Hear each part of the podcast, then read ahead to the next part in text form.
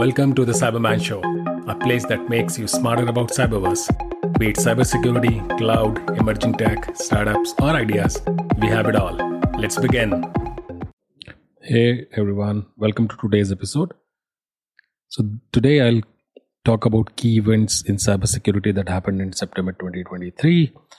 Uh, it's hard to cover everything, but I'll I have uh, categorized the key events in acquisition, incidents, advisories, etc., and any new reports that are that I've uh, read or heard about. So let's start with acquisitions. Um, so the the biggest acquisition in September is Cisco buying Splunk in a 28 billion dollar deal. So this is huge. Okay. Uh, Splunk is a popular product, and their main use case is analytics. So uh, typically, uh, organizations deploy Splunk software, and there are open source versions or, or the freeware versions available. You can uh, deploy the software on your system and capture data, do some analytics, and if you buy the commercial version, you can do more. You can deploy more use cases. You can enable ML, etc. Okay. The major use cases that they address are infrastructure monitoring, observability, application performance management, and on cyber security, they do the same use case uh, using the Splunk Enterprise Security. Uh, they have a, a, product for SOAR, Security Orchestration, Automation, Response. This came from their acquisition of Splunk uh, uh years back. They have the Splunk Mission Control, which is a unified uh, workbench for threat detection, investigation, and response. Cisco, on the other hand, already offers networking products, security products, collaboration products, computing platform, application performance, etc. Okay, so Cisco is the biggest networking player, to my understanding, uh, that is deployed at all major enterprises as well as government worldwide. So they have a large customer base globally. Now, with the acquisition, what potentially Cisco can do with Splunk, and this is just my ideas, is build a strong analytics layer. So they already have the gear in place, uh, which is capturing telemetry or data from the organization. And by adding Splunk to that stack, they will have better observability. Uh, although Cisco has its own product, so I do see some overlap, especially on the APM side. Uh, Cisco owns a company called AppDynamics, uh, and uh, definitely. That means is there is some uh, uh, conflict or overlap that's there. They also are building a xdr platform uh, as they declared in the rsa conference uh, earlier this year. And i'm sure the splunk's SIEM and SOAR will help them uh, with that story. Okay? So on security side I, I hardly see any overlaps but on on the infrastructure side and application uh, side there is definitely some overlap. So let's see how cisco does it. Now it takes years to combine sales engineering uh, and and product roadmaps. Okay? So that is yet to be seen. In my past experience with all the organizations that i've worked with uh, sometimes uh, it takes uh, time to integrate things. You will have to kill some products. You have to you know make new roadmap. Maybe to come up with new uh, feature set, new product with this synergy. So it, what the future holds is yet to be seen, but this is uh, definitely very interesting. Okay, now Splunk, uh, to my understanding, does a revenue of four billion dollars, and they Cisco acquired it in twenty-eight billion dollar.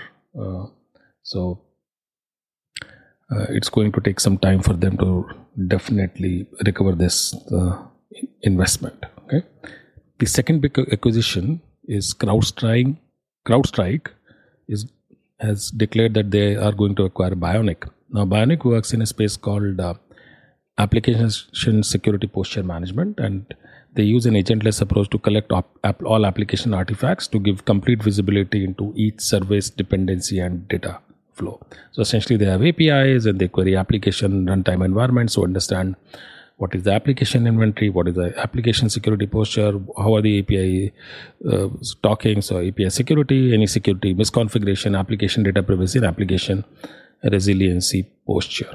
Okay, so CrowdStrike already has cloud security uh, platform. So apart from their most popular EDR XDR platform, uh, they are uh, uh, they've they've released that uh, or they have said in the press release that they're going to offer Bionic as a independent offering, uh, which will be completely in, integrated or fully integrated into the uh, Falcon cloud security story. Okay. Uh, my personal view is that eventually this will uh, become CNAPP. So this is CrowdStrike's uh, one step closer to this entire CNAPP story. Uh, as I'm observing, uh, CNAPP players, which were earlier focused on cloud runtime uh, and cloud workload protection, are also looking into building application security use cases. So started with uh, DevSecOps, uh, then software configuration analysis, uh, supply chain risks, uh, etc. And now application security, uh, all that will come. Okay. So I think CrowdStrike uh, uh, is making a step in that direction. Again, integration, uh, same thing. Let's see how it integrates. Uh, integration in terms of offering, hey, one company providing multiple product makes sense, but let's see what kind of intelligence can be shared by these two products. That's where the real uh, magic happens. Can I embed application telemetry into cloud telemetry, or can I, uh, you know, share data from cloud to application and make some decisions around it? Okay, so it that we'll see in future. The third acquisition is on the uh, uh, service provider side, which is an uh, Armor has acquired Quantum Security. Uh, Quantum is based out of uh, Singapore. Uh, so Ar- Armor is an MDR provider, a managed detection and response provider, and they provide services for XDR and SOC, vulnerability management, risk management, and also Armor Cloud. Quantum Security is a service provider that provides services around cloud automation and this acquisition is aimed at enhancing Armor's capabilities, cloud uh, security, and IT risk. So this is going to augment Armor's MDR capabilities and moving into cloud detection and response. Okay. The last acquisition for today would be WatchGuard uh, buying a company called Cyglass. So WatchGuard is is a player that has use cases around network security, identity security, and multi-factor authentication also, they secure Wi-Fi and they have products for endpoint security. Uh, however, their major business is from network security, to my understanding. Cyglass, on the other hand, offers a extended cloud defense uh, product that uh, protects hybrid cloud and uh, or as well as network uh, threat surfaces with a hun- single 100% cloud native AI driven solution. So this will augment WatchGuard capabilities. So those were the acquisitions. The second part today is let's talk about incidents. So uh, ransomware, which is you know the most common incident category these days. Uh, there is a recent incident. A large company called McLaren Healthcare. They're one of the largest healthcare systems in Michigan. They have confirmed a ransomware attack, and it is put, it has potentially impacted patient data and has caused disruption in their computer network. In terms of breaches. Uh, multiple breaches have been reported. So the world uh, baseball softball confederation wbsc they left uh, a data repository open and uh, that led to an exposure of around 50000 files which were highly sensitive in nature. Okay? So by the way for those people who don't know wbsc is the world's governing body for baseball, softball, and baseball 5. They are headquartered out of Switzerland. They were established in 2013 and has 141 countries as members located across Asia, Europe, Americas, uh, Africa, and Oceania. On June 5th, uh, the researchers discovered a misconfigured AWS bucket storing around uh, uh 48,000 file and uh, this misconfiguration ex- essentially exposed the repository content. This misconfigured AWS bucket also had copies of around 4600 national passport, which means these can potentially lead to identity theft as passport contains uh, personal details. Okay. The second breach is around a corporate called uh, Johnson's Control International. They suffered a ransomware attack uh, that impacted their operations and its subsidiaries. And uh, this company essentially provides HVAC, heating, ventilation, and air conditioning business uh, for building automation, fire and security systems, and components for energy management. Okay. Now, the the threat actors who were behind this incident have also uh, claimed that they have stolen over 27 terabyte of corporate data and encrypted the company's VMware ESXi virtual machines during the attack. They first breached their Asia offices, and uh, then the ransomware targeted the VMware ESXi servers. Uh, the actor who's behind it is, as claimed by one of the security researchers, Gameel Ali. Uh, he speculated that the victim, uh, that the actor behind this victim is Dark Angels team, extortion group that has a, developed a new variant of the this, their Linux ransomware, and the ransomware group is demanding a 51 million dollar to provide a decryptor. And this was confirmed by the malware hunter team researchers. So they posted some uh, screenshots on their Twitter handle. Okay. Another incident is uh, a cybersecurity company called Darkbeam left an Elasticsearch and Kibana interface unprotected, and that exposed records from previously reported and non-reported data breaches. So this company is essentially into domain of digital risk protection. They do brand monitoring. They search uh, dark web for any social uh, exposures, and this particular ex- exposure um, led to uh, 3.8 billion records being exposed. Okay, this includes a collection of login pairs of email and passwords, and uh, it provides essentially limitless capabilities to the malicious actors on what they can do, uh, which is you know what potentially they can create uh, phishing campaigns and target uh, the end users with uh, using this personal information contained in the breach. Okay. Uh, also, the largest crypto hack of this year, Mixin Network, uh, which is a Hong Kong-based crypto firm behind a free, fast, and decentralized network for transferring digital assets, announced that it has suffered a 200 million dollar heist. So they announced this earlier and then they uh, posted this on uh, Twitter.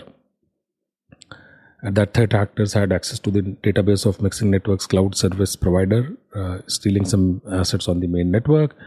And then the company suspended deposits and withdrawals immediately after the uh, discovery of this breach on, in September. Uh, so this is not new.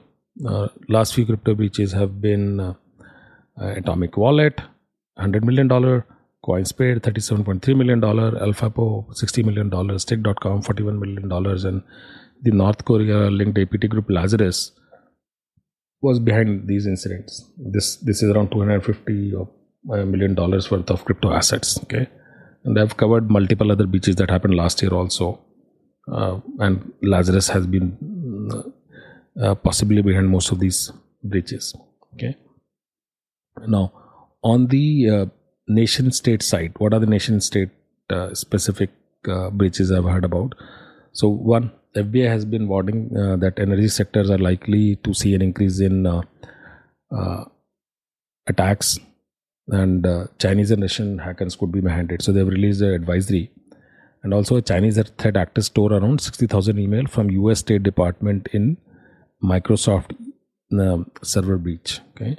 So the State Department officials who were targeted were working in um, e- East Asia, uh, the Pacific, and Europe, and approximately 60,000 unclassified emails were exfiltrated as part of the breach. Now, the report also claims that no classified systems were hacked, and agency itself did not make any attribution, but they said that they don't doubt the attribution made by Microsoft. So Microsoft had been researching this. Okay, so in July, Microsoft announced that it had mitigated an attack conducted by a China-linked threat actor uh, called as Storm 0558, which targeted customer emails. And this actor was behind government agencies invested in Europe and were they were observed conducting cyber espionage, data theft, and credential access attacks. These attacks were reported by customers on uh, June 16, 2023, and eventually Microsoft researchers discovered that the threat actor gained access to customer email accounts using Outlook web access in Exchange Online, and Outlook.com by forging authentication tokens to access user emails. The investigation revealed that the attack began on 15th May 2023 when the threat actor gained access to email accounts affecting approximately 25 organizations, including government agencies as well as related consumer accounts of individuals likely associated with these organizations. Okay, so you might have realized this uh, nation states are are tar- trying to target all the countries because of geopolitical reasons, or at least the relevant countries that they have some sort of ties with. Okay. Uh, on the vulnerability and exploit side, two interesting vulnerabilities uh, uh, were exposed. One, the first one is the there is a critical bug uh, that was reported in the WS FTP software that's uh, provided by Progress Software. Now, this product is really popular. WS FTP is used by around 40 million people globally. And al- although Progress has already remitted the vulnerabilities and issued uh, specific hotfixes for these products, okay. Now, this vulnerability allows attackers to get uh, access to the affected system using a remote code ex- execution RC uh, based vulnerability.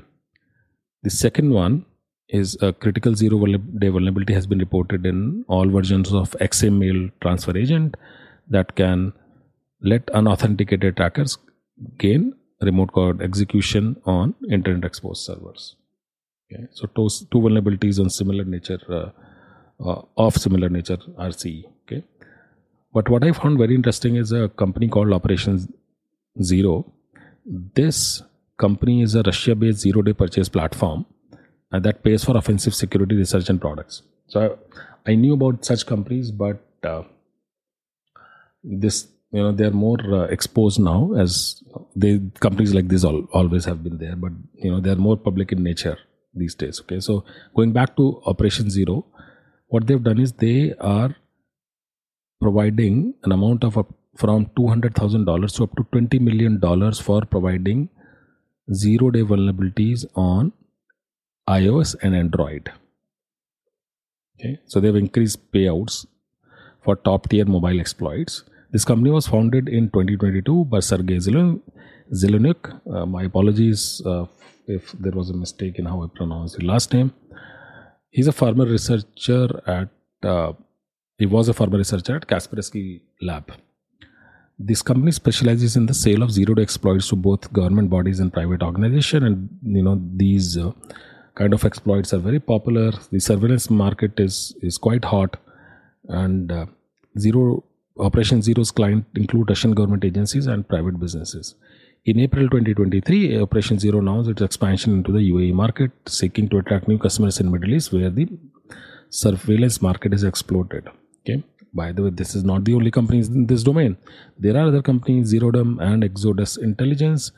In fact, Zerodium's exploit execution program offers up to $2.5 million for zero click, zero day flaws in Android devices, and up to $2 million in similar zero day issues uh, affecting iOS devices. So these companies definitely exist. So if you're a great uh,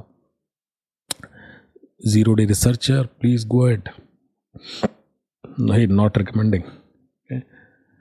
Uh, now, on the hacktivism side, a pro-Russian uh, hacker group No Name is suspected to have launched a DDoS at- attack uh, that caused border checkpoint outages at several Canadian airports. So the Canadian Border Service Agency confirmed this attack, and they also confirmed that the attack impacted check-in kiosk and electronic gate at airports. So this is massive.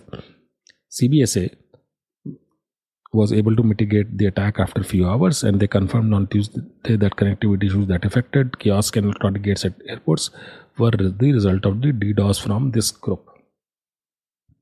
Okay. Again, geopolitical reasons, mobile uh, specific threats. So, a new campaign spreading xenomorph malware to Android users in the US and all over the world has been reported. So, xenomorph malware was first spotted in Feb 2022 and it was distributed via the Google official Google Play Store, reaching over 50,000 installation. So the first version of this malware, uh, banking specific malware, was targeting 56 European banks and it steals information from the devices. Okay. The recent variant supports a new automated transfer system and framework and can now target over 400 banks and financial institutes across Spain, Turkey, Poland, US, Australia, Canada, Italy, India, Portugal, France, Germany, and UAE. The ATS framework allows uh, operators to automate the exfiltration of credentials, check account balances, conduct transactions, and steal money from target apps without a human interaction from an operator. Okay. And the actor that's supposedly behind this is called Hakoden Security Group. Sorry, Hadoken Security Group. So, new banking malware. I remember my first uh, banking malware was uh, uh, Carbank and Zeus way back in 2008, maybe 9. Okay, and it has uh, evolved.